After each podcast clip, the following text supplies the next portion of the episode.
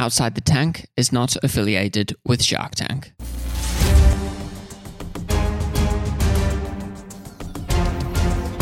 Welcome to Outside the Tank, the first podcast in the world that interviews the entrepreneurs featured on Shark Tank. We get the inside scoop on how they got there, what lessons they learned, their biggest regrets, what didn't air on TV, what has happened to them since, and so much more. Prepare to be informed, inspired, and entertained. Welcome to an all new episode of Outside the Tank. Welcome to an all new episode of Outside the Tank. I'm Tom. That's Joe.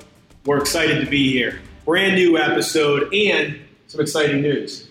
What's the news? We have a new sponsor, Who's our sponsor? Tommy Bahama. this is a great shirt. I just got They got the best stuff in the clearance rack. I just well, this hopefully this wasn't from Nordstrom Rack. It was from the store itself. But I, this was a gift from my wife and daughter. That's very nice. Yeah. Father's Day? Father's Day, yeah. You're an easy guy to shop for. My whole closet is Tommy Bahama. When you're 60 years old, that's the way it works. Buy him a Tommy Bahama shirt. What is it? make, him, Your whole- make him pasta for dinner. Is, is your whole closet Lululemon? yeah, it is Lululemon. That's right. That's exactly right. Okay. What's your point? I don't know. Yeah. Well, they, they, I'm, I'm their demographic. You're their demographic. So What? Because I'm chubby and old? no, you're old. I'm not going to call you chubby. That'd be mean. Yeah. But All right. I, I can stand to lose a few pounds. But this is important stuff. Brad Johnson. Okay, so Tanoshi Kids Computer. I want to make Right. sure I pronounced that right. Tanoshi. Tenoshi is the Japanese word for fun. Yeah. So this is a uh, kids computer. Uh, Brad goes into the show asking five hundred thousand dollars for eight percent of the company. This kids computer targets kids ages six to twelve. Preloaded with a bunch of fun stuff, Tanoshi Games, stuff. coding lessons. Yep. Did you did you learn how to code as a kid? I sure did, yeah. I barely, hey, I barely graduated high school. That wasn't a dumb, that wasn't a dumb joke. It was an old joke. Thank you. Okay. Yeah. So I didn't learn how to code. That's what these kids do now. They go to they go to these kids. You've seen them in the uh, in like the strip malls. They Yes, have the yeah. coding Yep. things, and apparently they're great. And I play, I play Legos, so I'm good at like packing cars and stuff. But everything has a little place. I also have ADD. Go ahead. I'm sorry. how about the time you packed your SUV with wood from the lumber yard because you were too cheap to have it delivered? You know, I was there. The wood was there. This is great barnwood for a fence we were making, and So he puts uh, it into a brand new vehicle. brand new vehicle. And His it- wife's driving like this is they've got wood planks going through there and had to go clean it up. hey, we saved a little money. Yeah, and then you had to spend two hours cleaning the vehicle when you got back. So, yeah, so it comes with this. I, I thought that was really cool. The coding. Um, there's an app, so there's parental controls where they can monitor, um, you know, what their kids doing with the device. It's only 199 dollars. So, gosh, They're they're a software company. They consider themselves a software company. Uh, they came in to the show with I think three quarters of a million dollars of sales, if I remember correctly. Yeah, and they've been in business for a year and a half. Um, so this hundred ninety nine dollar device, they were getting it landed for one hundred and twenty. So not the best margins, but again, to your point, really focused on the software. That's the secret sauce of this whole business. So Cuban and Mr. Wonderful concerned about the uh, thin margins, the competitive space. Lori went out uh, very very quickly. Uh, Daymond made an offer. yeah, when I think his you know his appeal to this was this could give some really good access in terms of electronic devices and the great learning and software on there to people that probably can't afford a twelve hundred dollar uh, iPad. Yeah. And then hey, here's my credit card. Buy whatever apps you want as well. So I think he saw it as a um, you know a piece of software that would give accessibility to a lot of these things, which I thought was fantastic. It's probably but it's, it's interesting because it's probably the last person you thought would have been interested in bidding on this because we think retail, we think clothes, we think designer stuff, Yeah. and then all of a sudden, you know, he's thinking of it because of you know the access to the education, which was awesome, and then but he was very interested in licensing as well. Yes, So it, uh, it touched his heart more than his pocketbook. That's right. So let's get to this interview. Brad is a really, really smart guy. Really interesting story. Uh, we love doing this interview. So Uh, let's go to Brad, and on the back end, we'll talk about some of the great lessons we took from this interview. All right, we are here with Brad Johnston, and Brad, really looking forward to this conversation. There's so much to get into. Let's start at the beginning of the story. Um, talk about your background and, and really how it led to you coming up with the idea um, for a kid's computer. Okay, cool. Thank you. Appreciate that. And thank you guys for having me on. I'm really excited about this. Um, so yeah, I mean, the background is actually comes down to this. Uh, I, I, was raised the son of an entrepreneur and a school teacher. It, uh, all kind of came full circle. But in between that time, um, I, I, I went through college, got a degree in economics, and went into working for big tech for 15 years. So um, I worked for Toshiba, Vizio, and I also helped launch about a dozen hardware startups into the retail space as a consultant back in the day. So I, I, was really always involved in tech. I always loved it. I always loved, you know, innovation, new products. But you know, as I started working for Toshiba and Vizio, something I realized was a lot of tech was being built exclusively just for the wealthiest folks for what they can afford. And we're seeing a lot of that today with distance learning, right? The kids who have high speed internet, a great computer, two parents, so one can work and one can babysit, they're doing awesome in school. The other kids, kind of like me, I grew up in poverty, didn't have that same opportunity, right? There was no computer growing up. There was no latest technology. I didn't have cable and Nintendo, none of that right? My, my parents like you, you, you want you want to learn something, go to the library, check out a book. It's free. That's what we can afford. So so that that was my that was my upbringing. Um, uh, so anyway, I went through, worked for big tech, and it just started clicking to me that, there's a lot of great, brilliant kids out there who are being left behind, and someone needs to do something about that. So I quit, started Tanoshi, and that's our mission. Our mission is to make sure every child has the same opportunity, regardless if you came from money or you didn't. So you can get into the best college, get the best job, and have the best career and the best life. Well, it's such a great story. And I, I want to ask you do you, when you go back and watch the pitch, do you think that social mission really came through? Because it felt like there were bits and pieces of it, but I'm curious because I listen to you and I hear something that I think is a lot cooler, and more impressive than maybe what came across on TV. Yeah, well, um, I mean, the only thing I can throw out, and there's only so much I can talk about that, as you might be aware, right? Uh, is uh, you know you, you, saw a small clip of what we actually presented. Um, so when we were presenting, yeah, we talked about that a lot. Um, whether or not it made good TV airtime, I guess that's another subject. so um, you know what got included got included, what got dropped out got dropped out. But at the end of the day, I mean, that's that's the backbone of our company. That's what we're all about. And uh, who decides to record that and share what bits of pieces of information is really up to them. But we're we're not going to stop shouting from the mountains. You know, we're we're a big believer in opportunity, not exclusivity, and that's what we're all about. And um, we're going to continue working on that. And is my timeline right that you were in business for about a year and a half by the time you filmed that? Uh, correct. Correct. Yeah. So um, we we launched our first product uh, early 2018. Uh, did about a half a million dollars in sales our first year. It was a good year. Uh, we we went on Shark Tank. Uh, we recorded late 2019, and that year we doubled our sales to a million. Um, and that was before we aired any of that good stuff. So uh, we, we aired a bit later in 2020, as you might you might have seen. And um, you know we were on pace to do three, four, five times without Shark Tank. So we were already doing really well as a startup. Shark Tank just got us the national exposure we needed, uh, which was awesome. And we were really excited about that. And I mean, it, it, was a bit of a dream come true. It was pretty cool. You know, every, everyone everyone dreams of having that opportunity to pitch Mark Cuban and all those folks. and and and we got a chance to do it. So it was it was super cool. And a lot of people learned about Tanoshi. And you know, our phone's been ringing off the hook ever since then. And we can't keep supplying stock. So it's it's a good life uh, to to that extent. So so pre Shark Tank, when you're competing against you know the iPads and Amazons and all these other devices and brands, how does someone like you do millions of dollars of a two hundred dollar device? Uh, it's a great question. We sell a lot of them. um, yeah, it, it, really comes down to, and I uh, apologize, but I'm not going to give my secret sauce away.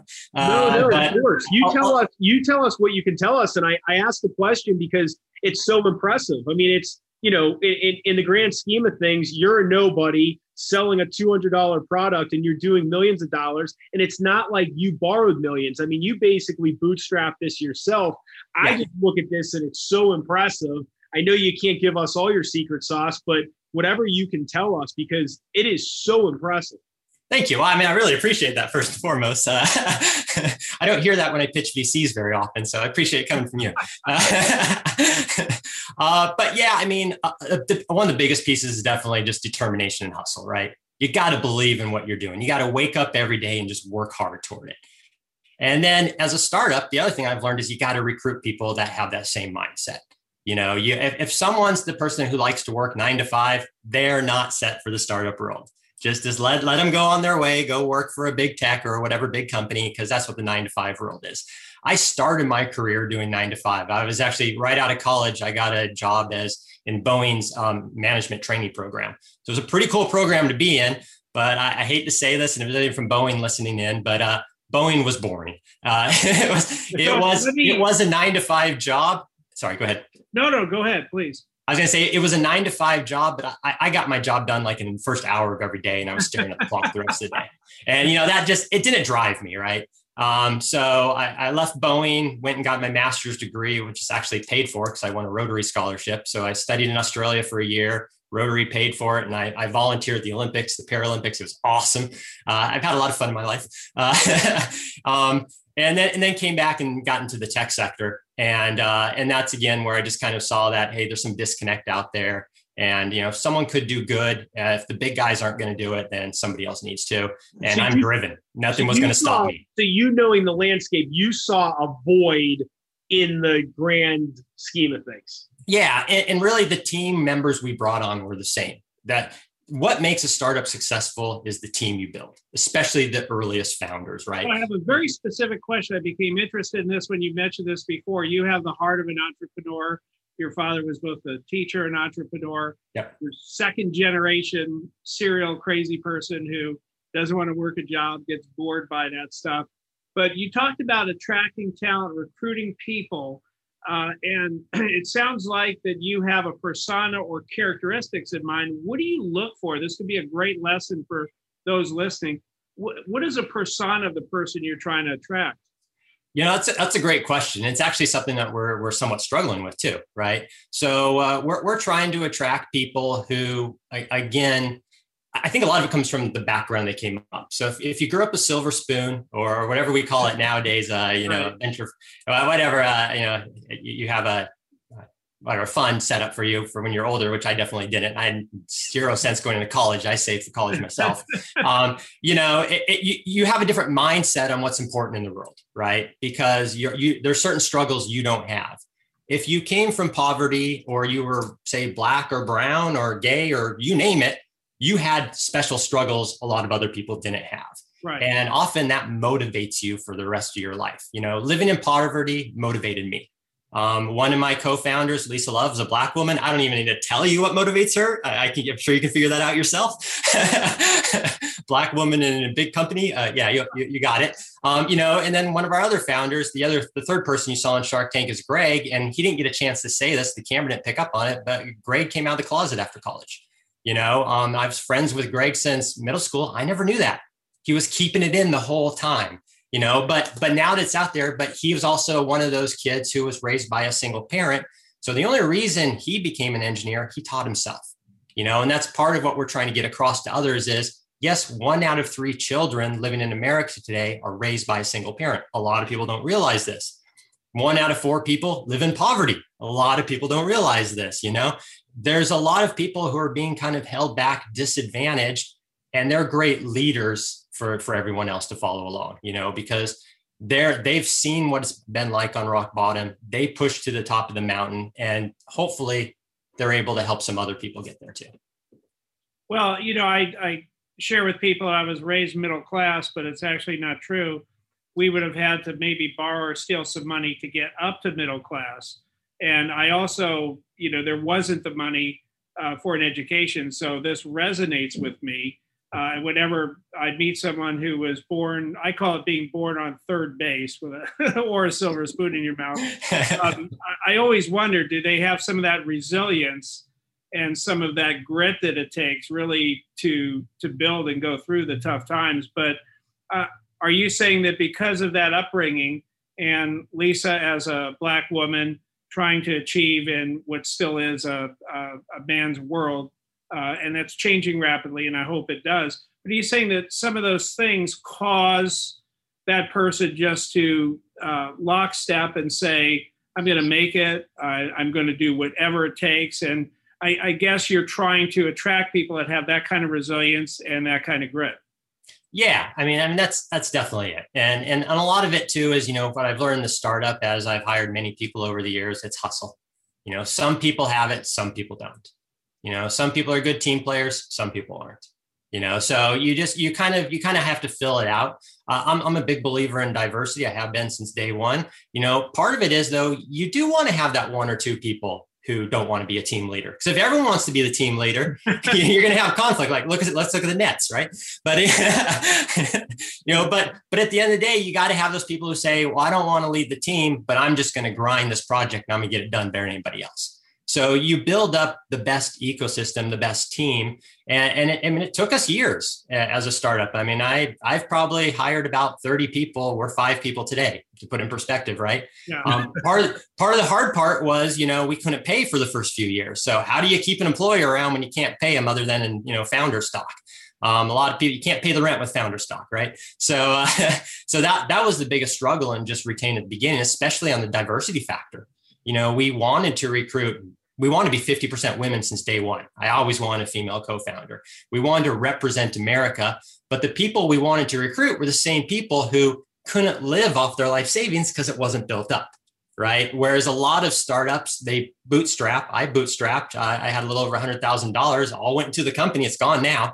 But, you know, but, but I had that at the time that I'd saved up to really launch this thing and I also had that mentality of I knew it was like being at the bottom and fighting my way up already. So I knew I wouldn't stay there. Um, and it, it, does, it takes a special mental challenge for people. Because a lot of folks, they're very comfortable in how they live.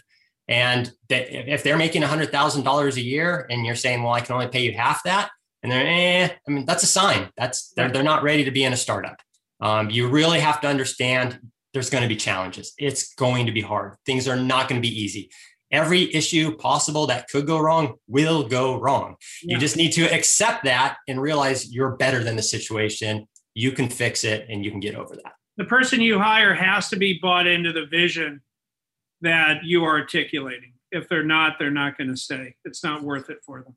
Exactly, exactly. I, I mean, again, it, though it's the team, right? So as we grow the team, we have found we can bring on one or two members who are just like specialty at this this area you know, and they're not maybe the hustlers.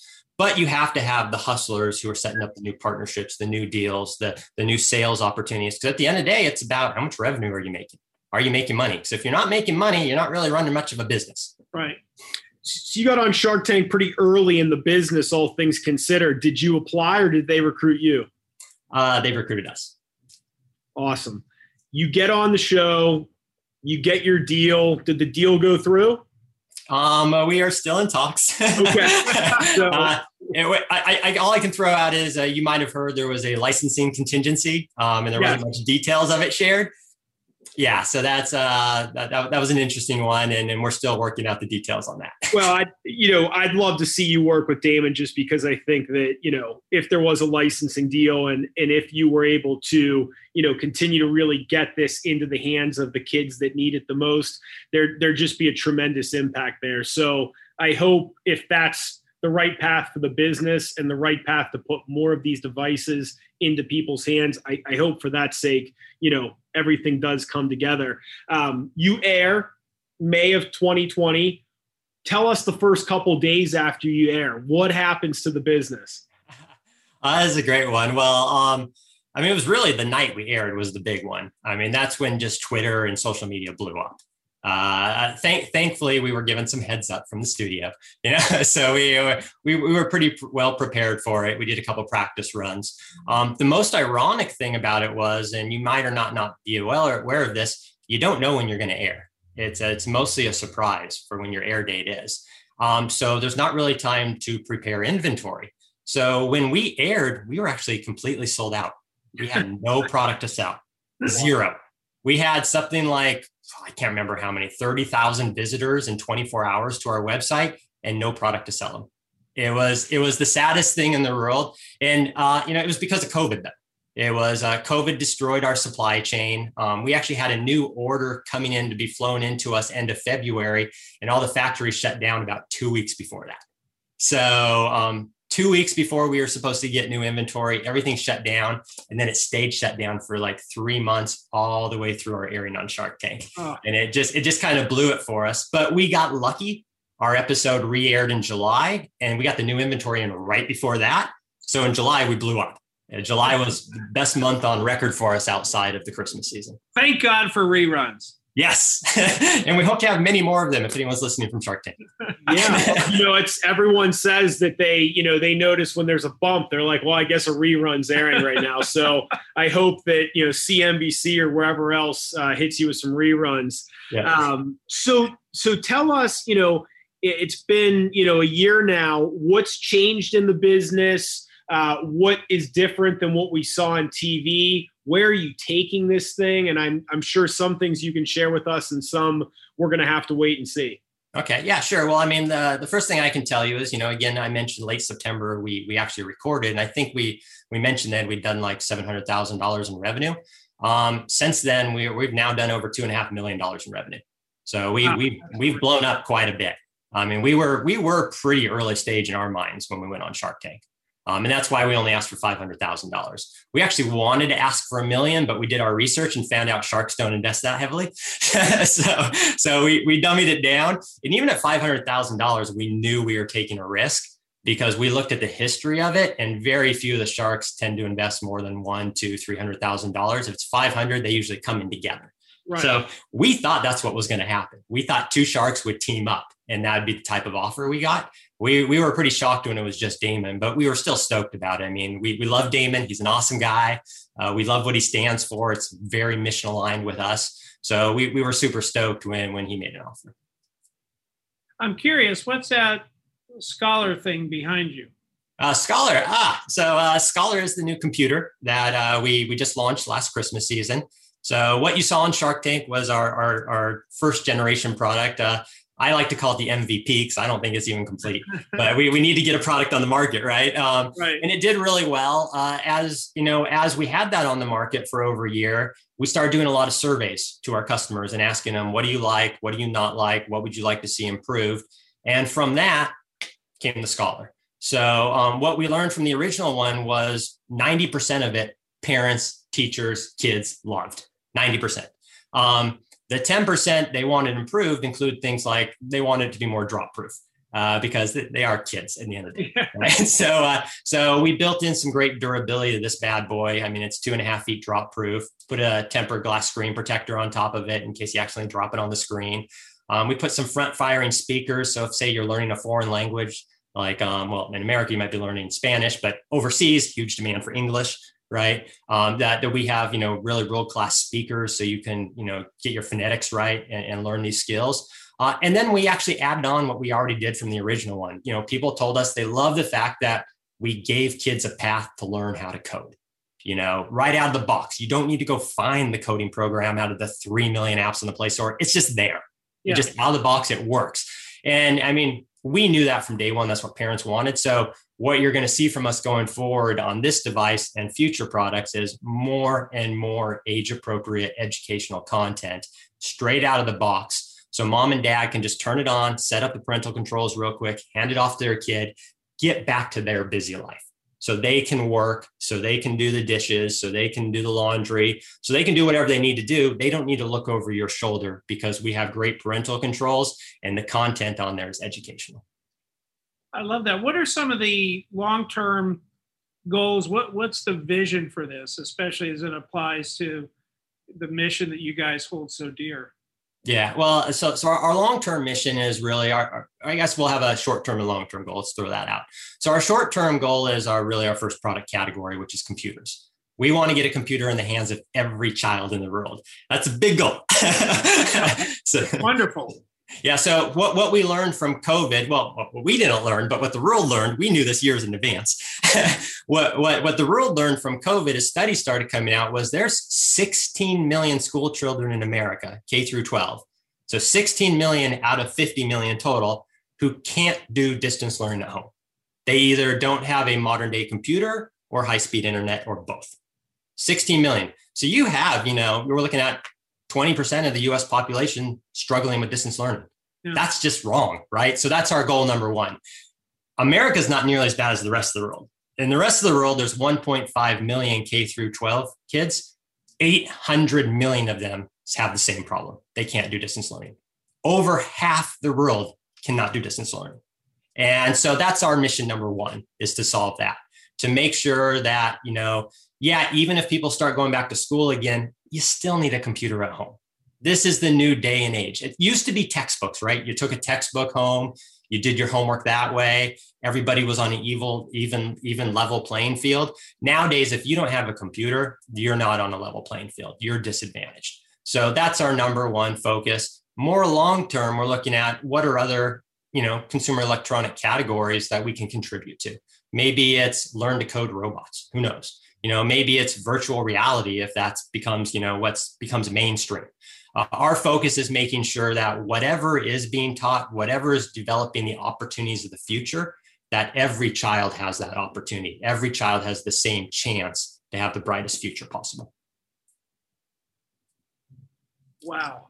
I mean that's there's no sense uh uh, having uh, a vision unless it's a big vision. we, we think so. I mean, our, our goal is to be number one in the world in this category, to be the number one, the number one company in the world making affordable technology for every child, so every child gets the best education.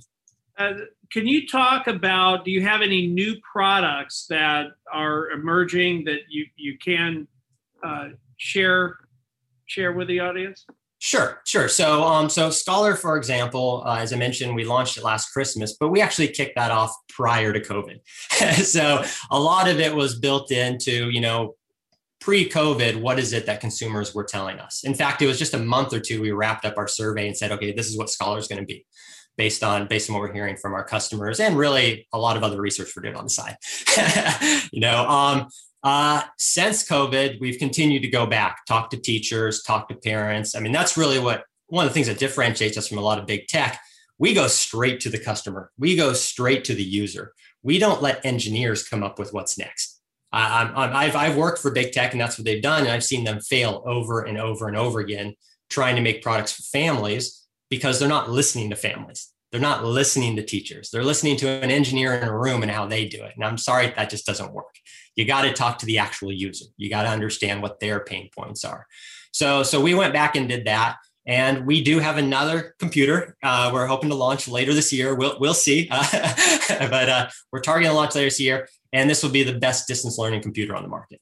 I mean, it, it it's really gonna it's gonna be the one that closes the gap even more. Um, so we're we're super excited about it. Um, it's really what we found is you know how are people learning at home? Where can we make their lives easier? But also as they go back to school we need to make sure this computer goes both ways right?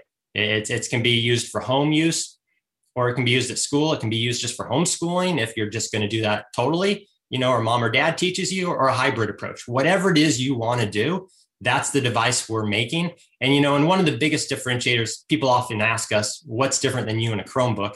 You know i have to throw this out here. The biggest one is the fact that you can do everything offline right? If, if Chromebook, one of the biggest disadvantages, I love Chromebooks, by the way, for the record, I love them. They're great products for the people who can afford high speed internet at home.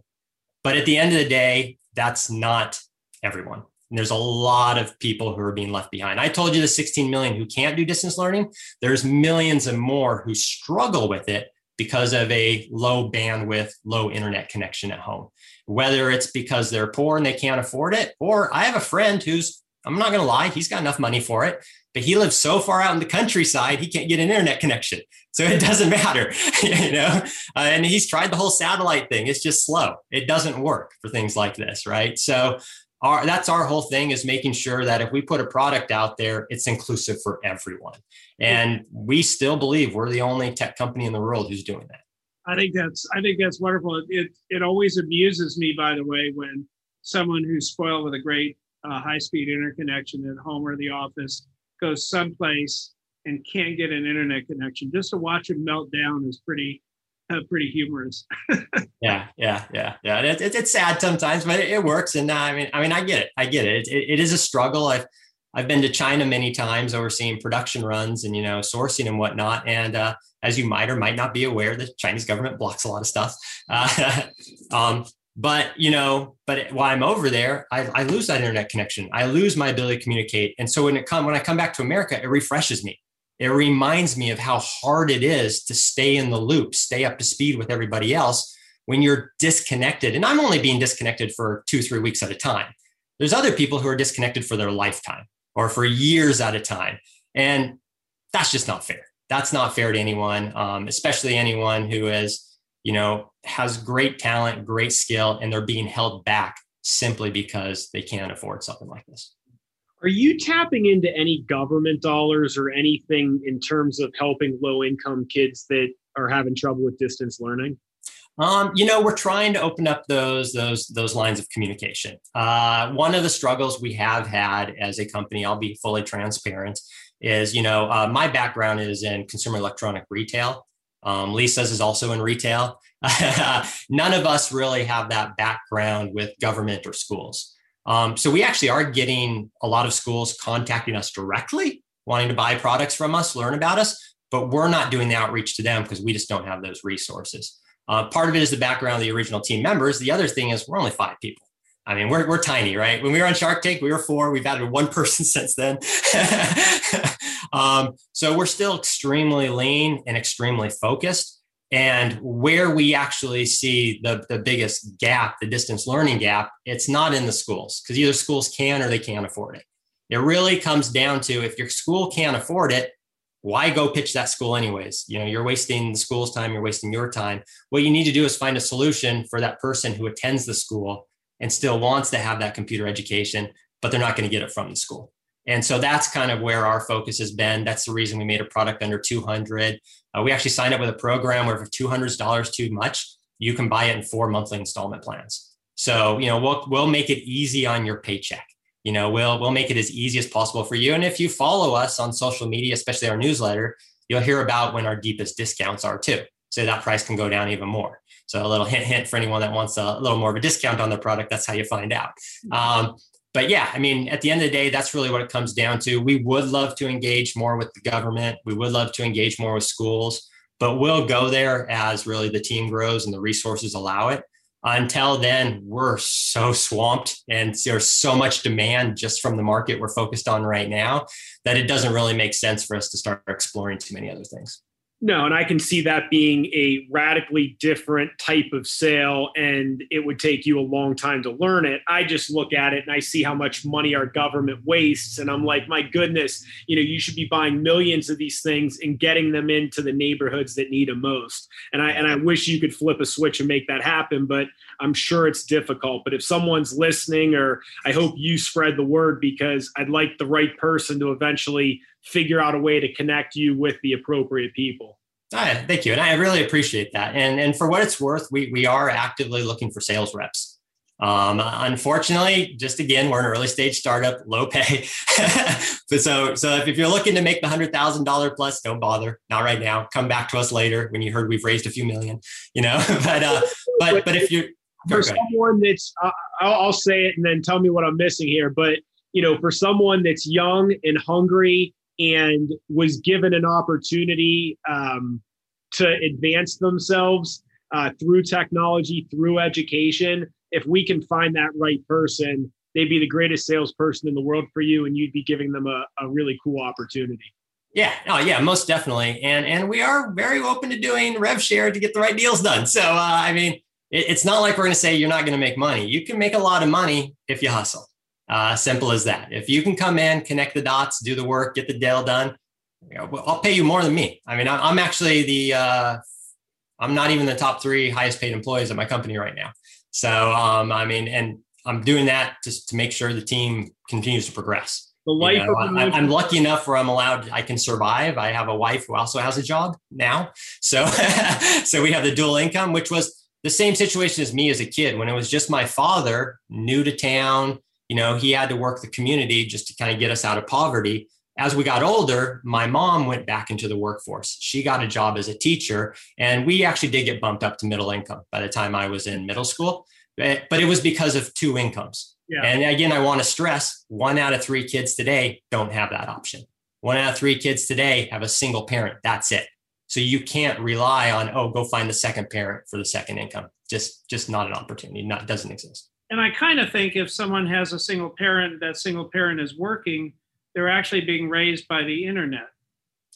Ah, if you have the internet, yes, you're, you're right. You're right, and, and, we actually we we see this all the time, and it's this interesting disparity that, believe it or not, low income individuals often spend more time on the internet than high income individuals, and the reason is the high income can put you in that after school program, they can get you that private tutor, they can get you all these other opportunities that low income don't have. So low income stay home, watch TV, get on the internet while grandma or grandpa tries to keep an eye on. Yeah. Uh, Brad, I you know I have a kind of an odd question, but I know the ages are six to twelve. If I bought one for Joe, would he learn how to type better? if he's never typed before, yes. I think he has. He, he's he's typed before, just not with his other eight fingers. I, I do, and occasionally this one gets in the act. Yeah, yeah. So uh, we, we get this question quite a bit, and believe it or not, we've actually had a lot of moms buy our product for themselves. so, uh, so yes, yeah. You, you, if someone, if there's an adult out there who wants it, um, the reason we really promote six to twelve is that's the content we preload, right? Um, that's really our target audience who we're trying to help. Um, but uh, we we partnered up with Google and the Family Link app. We actually helped them, you know, develop that product. And, and with it, you put in your age from the very beginning. And if the customer's age is under 13, it has to fall under COPPA, GDPRK, privacy for children laws, right? So the computer gets locked down in those settings. If you happen to go set up our computer, like I do, I have one, my wife has one for obvious reasons, right? Um, you know, we put our real age, we, we put our real account in and we use them for day to day business. So, yeah, if you want to, you could. Uh, it's totally optional. Um, yeah, it's out there. So, what the folks that are listening to this, because I mean, it's just it's so cool. I, I have two couple final questions. Uh, first of all, what can they learn about your story, about your entrepreneurial journey? Because there's a lot here, but in your words, what can someone take from what you've done as an entrepreneur?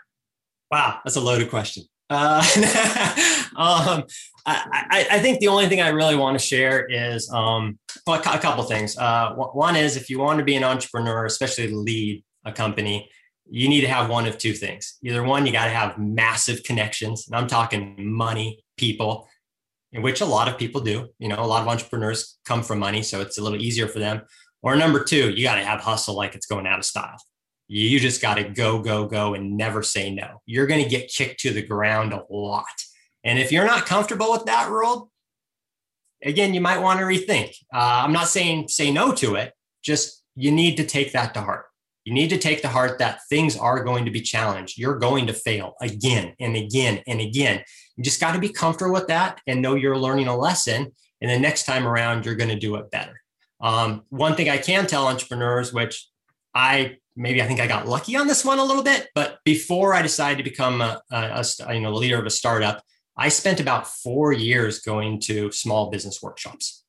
So um, if, if you're not familiar with it, there's this great organization called score.org, uh, just, just like, you know, score.org. Um, they're, I don't think they're everywhere in America, but in most big cities they exist.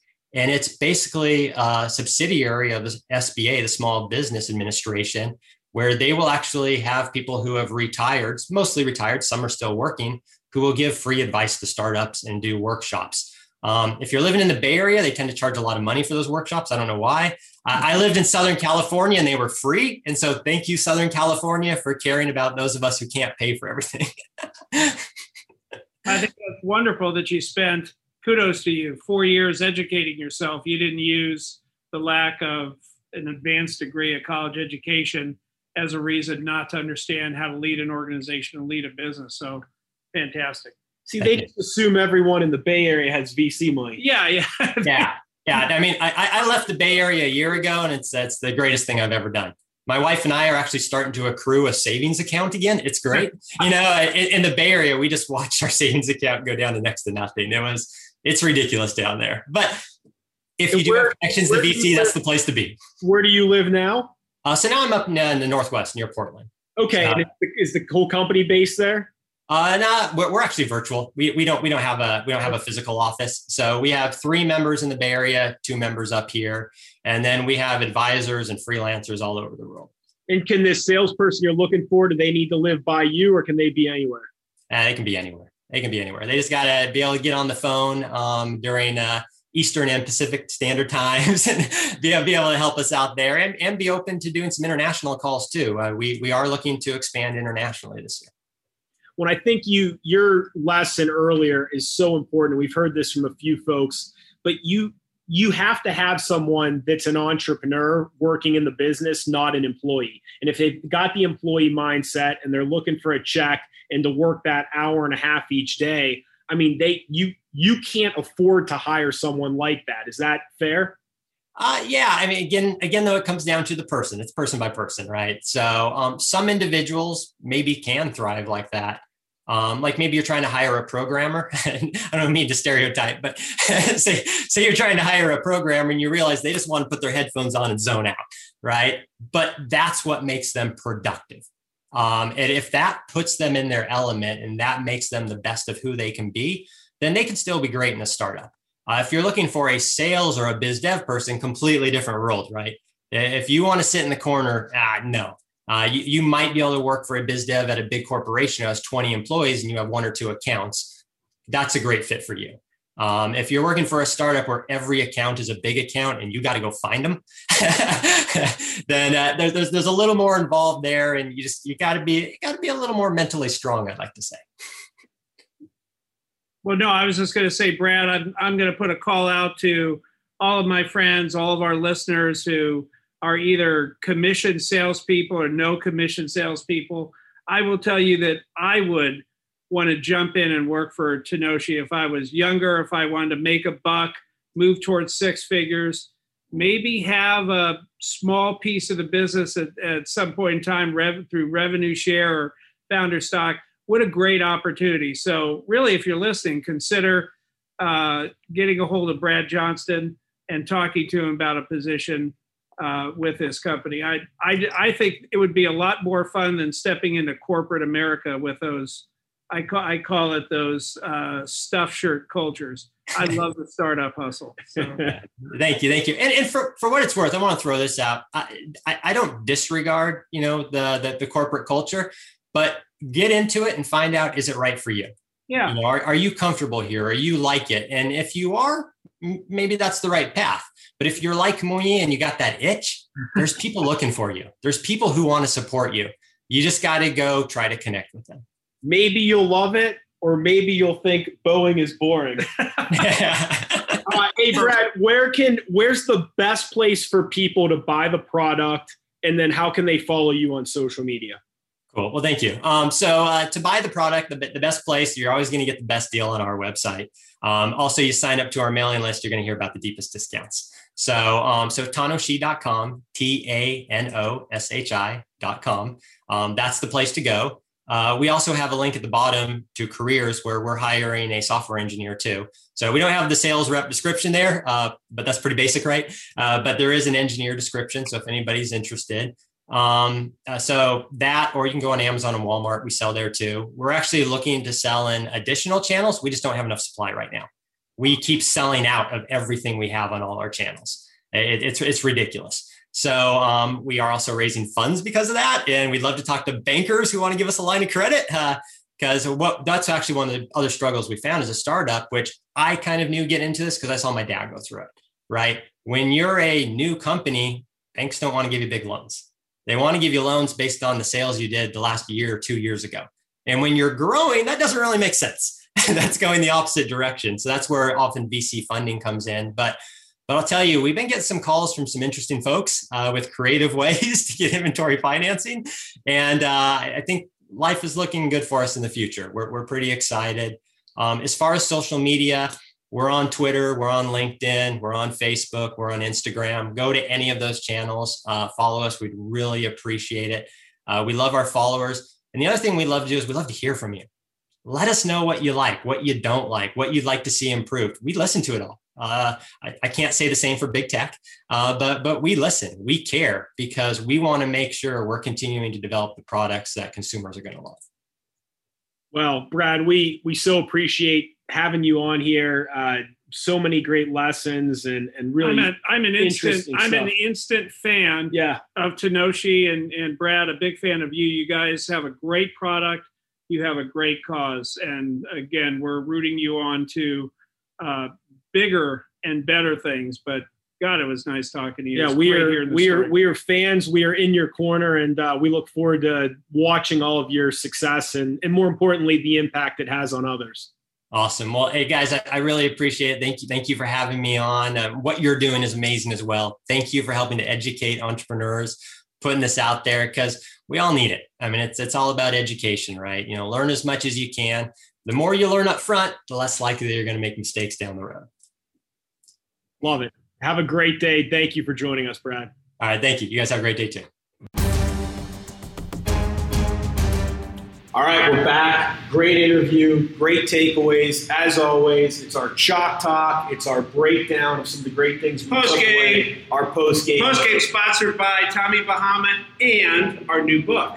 Our new book. So, uh, our new book, Entrepreneurial Landmines. You know, it's really a, a great book for someone that's relatively new to entrepreneurship uh, doesn't feel like they have it all figured out. So we break down the biggest mistakes that we see entrepreneurs inside of our Growth 10 community make and how to avoid them. Because most of them are what we call unforced errors. Yes. They're things that you don't need to do, but you just didn't know any better. And oh, after I made that mistake two or three times, I realized I shouldn't have done it. So we're trying to help you be proactive, realize the big dumb mistakes that early stage entrepreneurs make and how to avoid those. So if you don't feel like you have it figured out, go to outsidethetank.com. That's outsidethetank.com. The book's free.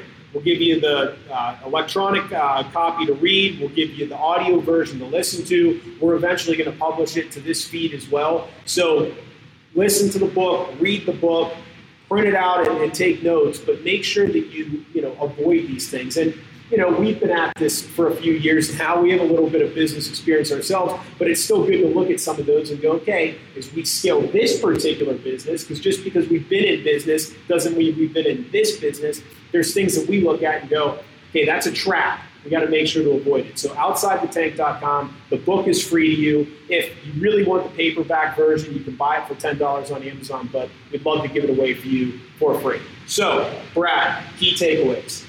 I have three. Yes. Uh, this guy's uh, like a uh, lot like me. I, I, think I really enjoyed listening, and he uh, he kind of reminded me uh, of me in certain ways. First and foremost, he had a lower income upbringing. Uh, he wasn't economically. he wasn't in a favorable economic position, but he never ever used that as an excuse to not try things, to not seek out education. In fact, my second point is he was completely self educated. Uh, he spent four or five years going to seminars, reading books, grabbing any kind of free or low cost education he could find. He didn't use his economic disadvantage as an excuse, and he worked hard to self educate, uh, as I did, because I mentioned in the pregame I barely graduated high school. Not a joke, but I've read over 2,000 books on the subject of business, sales, marketing, branding, etc., and a lot of great business vibes. My last point was he loves the hustle, and I love the hustle. He loves figuring things out. He loves, he's the kind of guy who, uh, if he doesn't know the answer, he isn't afraid to leap in, figure it out, get his hands dirty. So I just really like this guy, and he reminded me of me in many ways. Yeah, the quote I wrote down was Some people have hustle, some don't. yeah. It, it, you know, it's, it's, it's really, I mean, we've been saying variations of that for so long, but some people work hard, some people don't. Some people jump out of bed and attack the day, and some people wait to be told what to do. And if you want to be in this entrepreneurial game, you've got to have hustle. You've got to, you know, be self led, self guided. You can't wait for things to happen because you'll run out of time and money. So, um, you know, he, he basically said that, you know, you either need massive connections and money, which is true, or you need hustle. You know, and, and, and if you know a lot of people and have a lot of money, it can make up for a lot of shortcomings. If you don't have those things, like you didn't have, like I didn't have, like Brad didn't have, then you just kind of have to bust your ass. You know, I love people that don't use anything as an excuse to to stall or stop or get stuck. And on the reverse of that, I just love people who figure things out and get it done. Yep. Uh, two more quick ones. You know, he saw a void in a big market. So, you know, it's interesting. You think, oh, electronics, that's like a, you know, trillion dollar business and blah, blah, blah. I can never compete. Yeah, how can I compete? It's like, well, he saw an underserved market, which was, you know, I would say really good, really important software inside a very, very, very affordable device. And so, huge market, but he found this niche. And we just got to find that niche inside our business, inside our industry, and, and fill it with something that, you know, our target customers are really going to like. Uh, and then the last thing was, you know, Joe, just this common theme around recruiting people with his same mindset. Yeah. So everyone on his team, they hustle, they're entrepreneurial. I, I'd imagine they're probably really, really nice people as well. And he surrounded himself with an army of people that are top notch, just like him. And so there's a lot of you know organizational alignment and culture. You know, I think sometimes people over overcomplicate culture. And the reality is, is just figure out the key things that you're looking for, recruit people that have those characteristics, treat them the way they want to be treated, and it's amazing what'll happen. He's got a very keen eye for role players, and he attracted, he very intentionally went after some people that can help him in the organization with their skill sets, with their expertise. And that's what we have to do. We have to surround ourselves with great role players. Another great episode, another great entrepreneur. We love doing this every Tuesday. New episode drops wherever you listen to podcasts. If you haven't already subscribed, make sure to subscribe. If you're listening to this on iTunes, give us that five star rating. It really, really helps us out. Um, and, and, tell your friends. You know, share our posts on social media. We're on everything. Uh, spread the word for this. You know, it's, it's been really cool to see. Every week we have some new people discovering the show and they're going back and listening to the archives. And I've even had some people come up to me that you know I didn't think I ever told them about the podcast, but they're like, "Hey, I discovered it and I listened to an episode, and wow, you guys really asked some good questions. I learned a few things that are applicable to my business." So we love hearing that. So spread the word so that your entrepreneurial friends can listen to this, learn some quick, hard hitting lessons from really, really smart, talented people and then be able to scale their business. And if you want to have uh, a chat with us, have a little bit of access to us, go to growth10, the number 10.com, and uh, we'll chat with you. We'll spend a few minutes on the phone. Uh, listen yeah. to your product, your idea, your business, whatever phase you're in, give you some thoughts. We're always happy to jump on the Zoom for a 20, 30 minute uh, strategy session. And we'd love to unpack your business a little bit and talk through anything that you want. Um, we're not experts in every business or industry. We don't pretend to be. But I will tell you this uh, we will ask you some of the hardest hitting, most thought provoking questions that you've ever been asked, which is going to uncover some really interesting things. And we're just there to listen and repeat back to you some of the cool things that you said that you may have not even thought about or, or knew that you said. So, love to do that with you. So, have a great day. Keep listening. Appreciate your support of the show. We'll see you next week on an all new episode of Outside the Tank.